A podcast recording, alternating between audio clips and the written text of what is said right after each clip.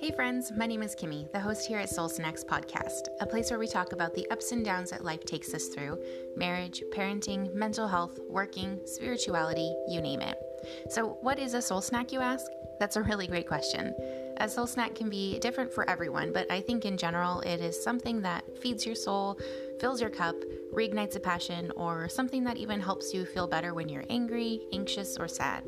My intent for this podcast, though, is to be a soul snack for you a getaway, a place for you to get new ideas, relate to someone, and feel normal and laugh. I feel like I have a message to share, and this feels like a journey I want to explore, so I invite you to come along for the ride. Please join me while we talk about the things that feed our soul, and let's figure this shit out together.